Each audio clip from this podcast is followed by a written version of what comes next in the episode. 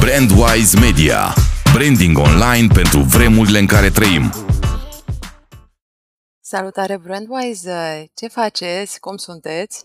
Cristina Lapel vă salută într-un nou podcast, într-o nouă săptămână. Astăzi vom intra din nou în tărâmul creativității și poate că știați, creativitatea este astăzi una dintre cele mai importante abilități în lumea de astăzi. Și creativitatea a devenit crucială în afaceri. Ca să-ți faci o imagine cât de bine este cotată această abilitate, ea a ieșit acolo în top în cadrul Economic Graph sub egida LinkedIn. Economic Graph este reprezentarea digitală a economiei globale. Acest grafic economic este bazat pe șase sute zece milioane de membri, cincizeci de mii de abilități, treizeci de milioane de afaceri, douăzeci de milioane de posturi vacante și optzeci și patru de mii de școli. Pe scurt, vorbim de întreaga bază de date LinkedIn. Și creativitatea se menține în topul abilităților celor mai importante necesare pentru succesul în afaceri. De fapt, dacă eliminăm hard skills precum cloud computing, creativitatea va sta în topul soft skills-urilor, iar trendurile macroeconomice indică o accentuare a necesității creativității în business. Asta pentru că prin creativitate ești capabil să soluționezi problemele mult mai eficient, aducând acel factor de noutate și originalitate atât de necesară în lumea actuală. Deși până nu de mult creativitatea era asociată cu profesiile mai artistice, astăzi ea devine o cerință și pentru un inginer I T, matematician, om de vânzări, dar și manager și C E Os. Joburile axate pe procese sunt într-un trend descendent și tot ce se poate automatiza va fi preluat de mașini. De la jurnaliști și până la cei ce scriu coduri, joburile acestora sunt puse sub semnul întrebării dacă nu intervine aspectul de storytelling în cazul primilor și al inovației în crearea de coduri care să soluționeze probleme vechi nesoluționate încă. Cei ce vor găsi soluții creative vor detrona mașiniștii, adică roboței care doar urmează niște protocoale. Și uite cum ajungem noi astăzi la cartea Creative Incorporated, pentru că este vorba de un rezumat de carte astăzi și sper că ai ascultat podcastul nostru sau ai văzut episodul pe YouTube despre idei cu lipici, pentru că și acest episod este cel puțin la fel de captivant. Nu doar pentru că suntem o agenție creativă de branding și storytelling, în mod special prin producție video și audio, dar și ca să te ajutăm să avansezi, indiferent în ce sector ești. Cine nu cunoaște compania Pixar? Orice poți să spui despre ea, dar că nu este una dintre cele mai creative și inovatoare în materie de animație, nu. Această carte a fost scrisă de cofondatorul Pixar și se orientează către managerii de companie care vor să-și ducă angajații și echipa către noi vârfuri și te poate ajuta în drumul tău spre a crea o cultură creativă în companie. Ca să citesc pe Ed Catmull, autorul cărții și cofondatorul Pixar, el descrie această carte ca fiind expresia ideilor care cred că face posibilă scoaterea în evidență a tot ce e mai bun în noi. Ingredientele prin care Pixar a reușit să construiască o cultură creativă bazată pe excelență, ducând și la crearea filmelor de animație de succes, se bazează pe sfidarea înțelepciunii populare și urmarea traseelor comune precum: dă o idee bună unei echipe mediocre și ea o să o distrugă, dar dă o idee mediocră unei echipe grozave și aceasta o va transforma în ceva mult mai bun. Dacă nu te străduiești să descoperi ceea ce nu se vede și înțelegându-i natura, nu vei fi pregătit să conduci. Rolul managerului nu este să prevină riscurile. Rolul său constă în a crea un spațiu sigur pentru cei ce își vor asuma acele riscuri. Prețul prevenirii erorilor este adesea mai mare decât a rezolvării lor. Structura comunicațională într-o companie nu ar trebui să urmeze structura organizațională. Oricine ar trebui să poată vorbi cu oricine. Să nu presupui niciodată că o înțelegere generală va duce la o schimbare. E nevoie de o energie considerabilă să miști un grup, chiar și când toți sunt de acord. Hai să vedem ce putem să învățăm din carte pe lângă aceste înțelepciuni deja enunțate. Echipele de management se confruntă cu o veșnică dilemă. Pe de o parte, sunt conștiente că au nevoie de soluții inovatoare, creative, pe de altă parte, nu vor să-și asume riscuri din teama de a nu pierde bani. Inclusiv, Ed Catmull a trăit aceste dileme o bună bucată din viața sa de manager. Cu toate acestea, a reușit să creeze primul film animat de computer și anume Toy Story, plasând astfel Pixar în top și de asemenea salvând Disney Animation Studio de la declin. Prima lecție esențială din carte este că structurile ierarhice duc la eliminarea feedback-ului onest, mai ales dacă este vorba de cineva dintr-o funcție de conducere, adică hai să-l periem ca să nu mă dea afară. Tu, de exemplu, ți-ai suna șeful cu ideile tale despre cum s-ar putea îmbunătăți business-ul? Asta în cazul în care ești un angajat? Nu prea cred. Cel mai adesea intervine frica și inadecvarea, așa că te vei cenzura și eventual te vei plânge la prieteni. Numai că această frică paralizantă poate avea consecințe severe într-o afacere. Dacă persoanele potrivite nu sunt conștiente de problemele care trebuie rezolvate, cel mai probabil acestea vor rămâne așa, nerezolvate. Deci ce se poate face într-un astfel de mediu? Păi se poate crea un mediu, un sistem de feedback prin care informațiile să fie transmise în mod deschis pe toate nivelurile ierarhice. În cazul Pixar, s-a inițiat Notes Day în două mii treisprezece, o zi în care compania își întrerupea activitatea și toți angajații au fost repartizați în echipe de lucru în care să-și manifeste părerea despre companie. Această zi s-a dovedit a fi una extrem de valoroasă, pentru că angajații s-au simțit antrenați într-un dialog deschis despre toate situațiile cu care se confruntau și, în final, toate problemele fiind identificate și ulterior rezolvate. Dar nu ajunge orice feedback. Pentru a primi cel mai bun feedback de la echipă, liderii trebuie să se asigure că angajații își asumă întreaga responsabilitate asupra muncii lor. De exemplu, companiile japoneze în o mie nouă sute patruzeci au fost capabile să-și mărească productivitatea printr-o idee cât se poate de simplă. În fabrici, orice angajat putea să sisteze producția trăgând un fir din priză ori de câte ori constata o problemă. Astfel, angajații se simțeau mândri când luau problema în mâinile lor, o soluționau fără să aștepte soluții și aprobări de la manageri. Asta a crescut eficiența și a dus la rezolvarea rapidă a problemelor. Și așa, angajații pot simți că opiniile și sugestiile lor sunt ascultate și importante. Însă mulți tac din frica față de management sau pentru a nu fi ignorați sau ridicularizați. Ed Catmull a aplicat această cunoaștere prin vizitele individuale cu toți angajații pentru a-i asculta și a primi opinii valoroase, cât și semnalarea problemelor într-un cadru sigur în care aceștia să se simtă încurajați să vorbească. O altă lecție importantă din carte este că frica de eșec face ca oamenii să prefere rute cunoscute în loc de asumarea oricărui risc. Ai observat ce se întâmplă când un computer nou sau o tehnologie nouă apare într-un birou? Oamenii au o reticență inițială în a folosi noua jucărie și încep să se plângă nostalgic la cât de bună era tehnologia anterioară. De ce fac asta? Pentru că oamenilor nu le place schimbarea și consideră că ceva nou, nefamiliar, îi poate face să greșească. Și oamenii ură să facă greșeli pentru că acestea sunt echivalate cu un eșec. Din acest motiv, un profesor de ghitară nu își va pune elevul să cânte perfect o piesă din prima oră. Nu doar că este imposibil, dar din frica de eșec s-ar putea să nu mai cântăm nici măcar prima notă. Profesorii se așteaptă la greșeli din partea elevilor, deoarece orice încercare nouă duce către erori. Această atitudine este crucială și în afaceri. Tu, ca și lider, ar trebui să te asiguri că angajații tăi nu se simt împoverați de frica de eșec și că sunt încrezători în a testa lucruri noi. Pentru că frica de nou ne poate duce și la o nevoie excesivă de a controla viitorul, ceea ce e imposibil. Și astfel companiile se duc pe drumuri bătătorite, rămân rigide pentru a face față la un viitor nesigur. Și așa ele pierd toate oportunitățile neașteptate din cale.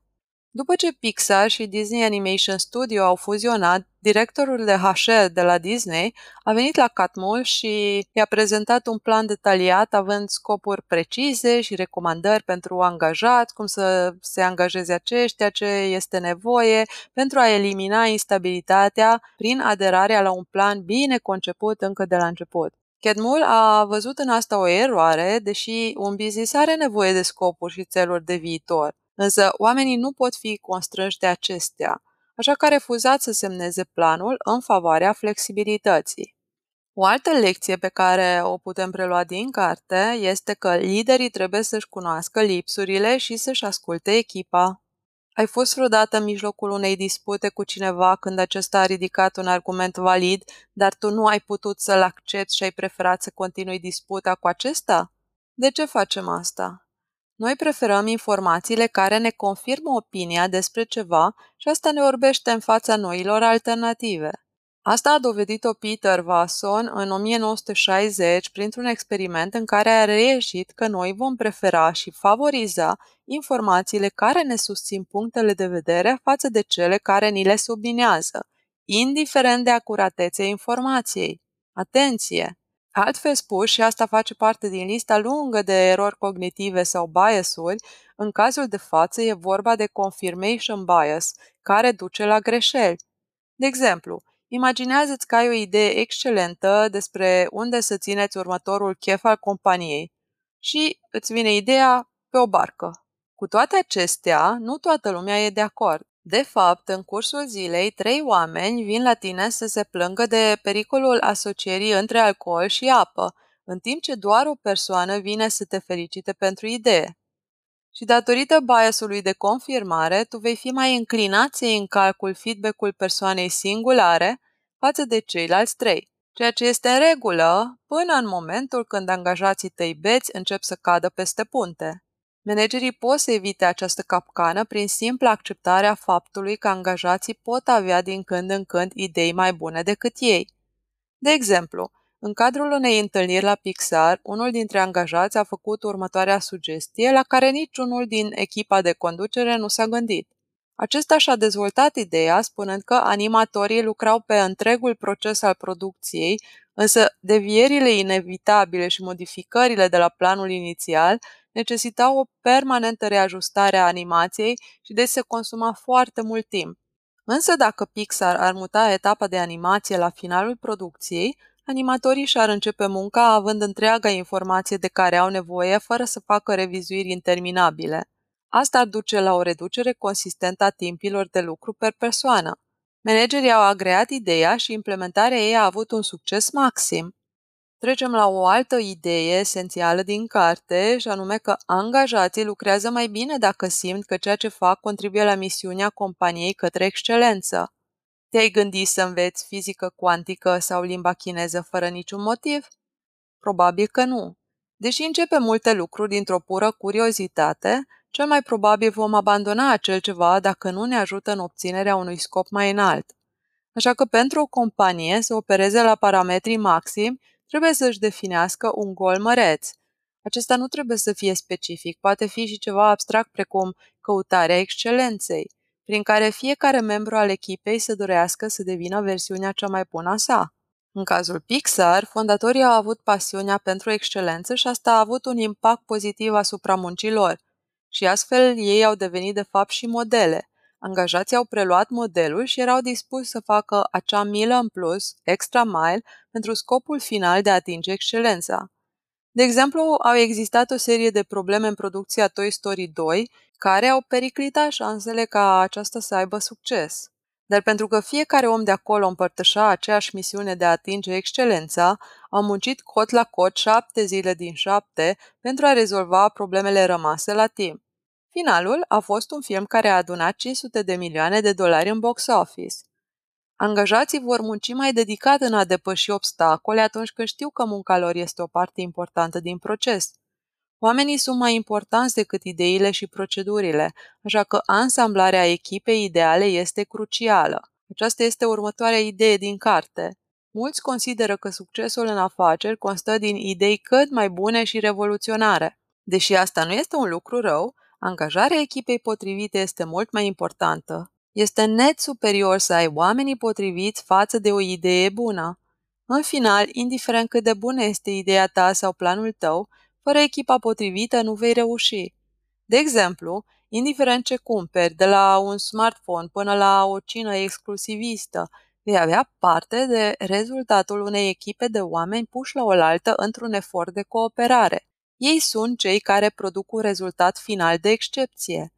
Așa că pentru a avea o echipă de cinci stele, nu e vorba doar de talent, ci și de abilitatea de cooperare, cum acei oameni lucrează împreună.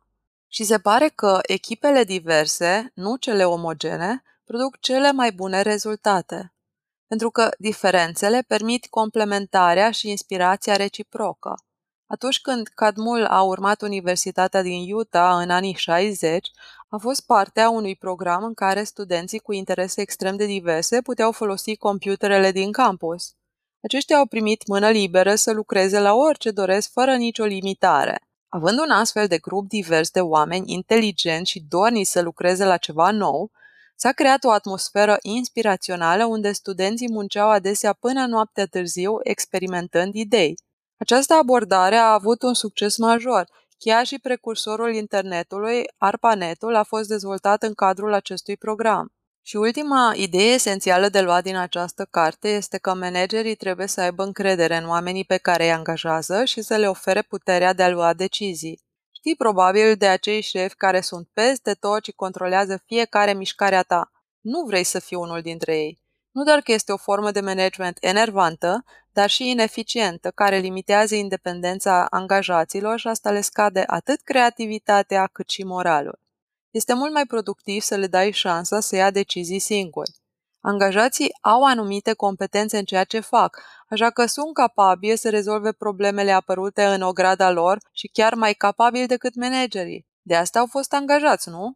Pixar a dezvoltat Brain Trust, un grup format din angajații vechi de la Pixar și experți în producția de film, iar acest grup revizuia fiecare producție de-a lungul întregului proces și puteau să facă sugestii sau comentarii pe drum. Catmull are o regulă interesantă de a angaja oameni pe care îi simte mai inteligenți ca el. Asta pentru că doar aceștia sunt în stare sau cel puțin au suficientă încredere în a-și folosi inițiativa creativă fără a avea nevoie de supervizare. De altfel, el a angajat adesea oameni suficient de inteligenți și capabili cât să ia lui locul și să-i facă toată treaba. Deși mulți se tem de asta pentru a nu fi dați afară, Catmull nu se teme de asta pentru că știe că doar așa va obține cele mai bune rezultate. Și mai avem totuși o idee suplimentară, și anume, rolul unui manager nu este să evite riscul și eșecul, ci să ajute compania să se ridice și să rămână în picioare. A avea metode de recuperare în cazul unor planuri eșuate este un lucru mult mai bun față de a stagna și a avea o frică constantă de eșec și riscuri. La Pixar, greșelile sunt ceva normale, care se pot întâmpla și sunt parte a procesului. Și grija Pixar este de a le îndepărta acolo unde apar în fiecare etapă a producției. Și pentru că se lucrează în echipe care trag la aceeași căruță, responsabilitatea unei greșeli este a întregii echipe, așa că toți lucrează și la reparare. Atunci când au produs Monster incorporated, cei de la Pixar erau fără regizorul lor cel mai experimentat. Însă echipa s-a mobilizat și au depășit fiecare problemă rând pe rând până când au reușit ce și-au propus. Chiar dacă experiența aceasta a fost epuizantă, poate chiar traumatizantă pentru ei, nici o secundă nu s-au gândit să renunțe la proiect, ci au acceptat erorile și au muncit în a le depăși. Ca o paranteză, este bine să oferi șanse echipei să greșească încă de la fazele inițiale ale unui proiect, astfel că se vor descurca mai bine în soluționarea erorilor mai grave de la final, acolo unde acestea contează și mai mult. Așa că la Pixar există o perioadă mai lungă de explorare și corecție în faza de dezvoltare concepția unui film. Astfel, erorile vor costa mult mai puțin în această etapă față de o eroare din etapa de producție. Și această abordare are și mult sens, dacă te gândești puțin. Este cât se poate de practică. Lasă copiii să se joace, să exploreze, să învețe, apoi dă-le jucăriile mai scumpe. Și bonusul din carte vine legat de spațiu. Companiile trebuie să se gândească și la spațiul lor pentru a crea un mediu creativ. Din fericire, acest lucru se întâmplă tot mai mult dacă ne uităm în jur. Dar cei de la Pixar au fost între cei ce au adoptat trendul mult înaintea altora. Aspectul semnalat în carte este că nu e nevoie neapărat de investiții mari. Un spațiu creativ se poate modifica uneori și prin schimbarea unei singure mese. Asta au făcut și cei de acolo la început, când aveau o masă mare, rectunghiulară, care nu inspira nimic decât formalitate și ierarhie. Au pus atunci o simplă masă pătrată și a funcționat. Dar mai este ceva important atunci când te joci cu creativitatea la birou. Ia în calcul și personalitatea angajaților. Încă de la începutul fuzionării Pixar-Disney, Catmull a rezolvat această problemă într-un fel cât se poate de simplu. A lăsat oamenii să-și pună amprenta creativă personală pe birourile lor pentru a-și manifesta întreaga personalitate, fără limite. Așa că asta s-a tradus și muncă. Fiecare își punea amprenta unică și personală în ceea ce făcea, fără să aibă o rutină agasantă în fiecare zi. Departamentul de scule este un exemplu al celor de acolo. E ca și un muzeu. Și de două ori pe lună există ziua proiectelor personale în care angajații folosesc toată tehnologia existentă pentru a lucra pe orice proiect sau problemă în funcție de interesul lor. Prin acest timp și resursele puse la dispoziție, Pixar se asigură că își menține oamenii fericiți și creativi în a găsi soluții și idei din care să câștige cu toții. Ce putem lua acasă din această carte? Foarte multe! Iar dacă ești antreprenor, lider sau manager, atunci ai toate tool-urile ca să-ți duci afacerea sau echipa la un nou nivel de excelență prin descătușarea creativității, inițiativei, echipei de vis și a eliminării planurilor rigide. Pe data viitoare, Brandwise!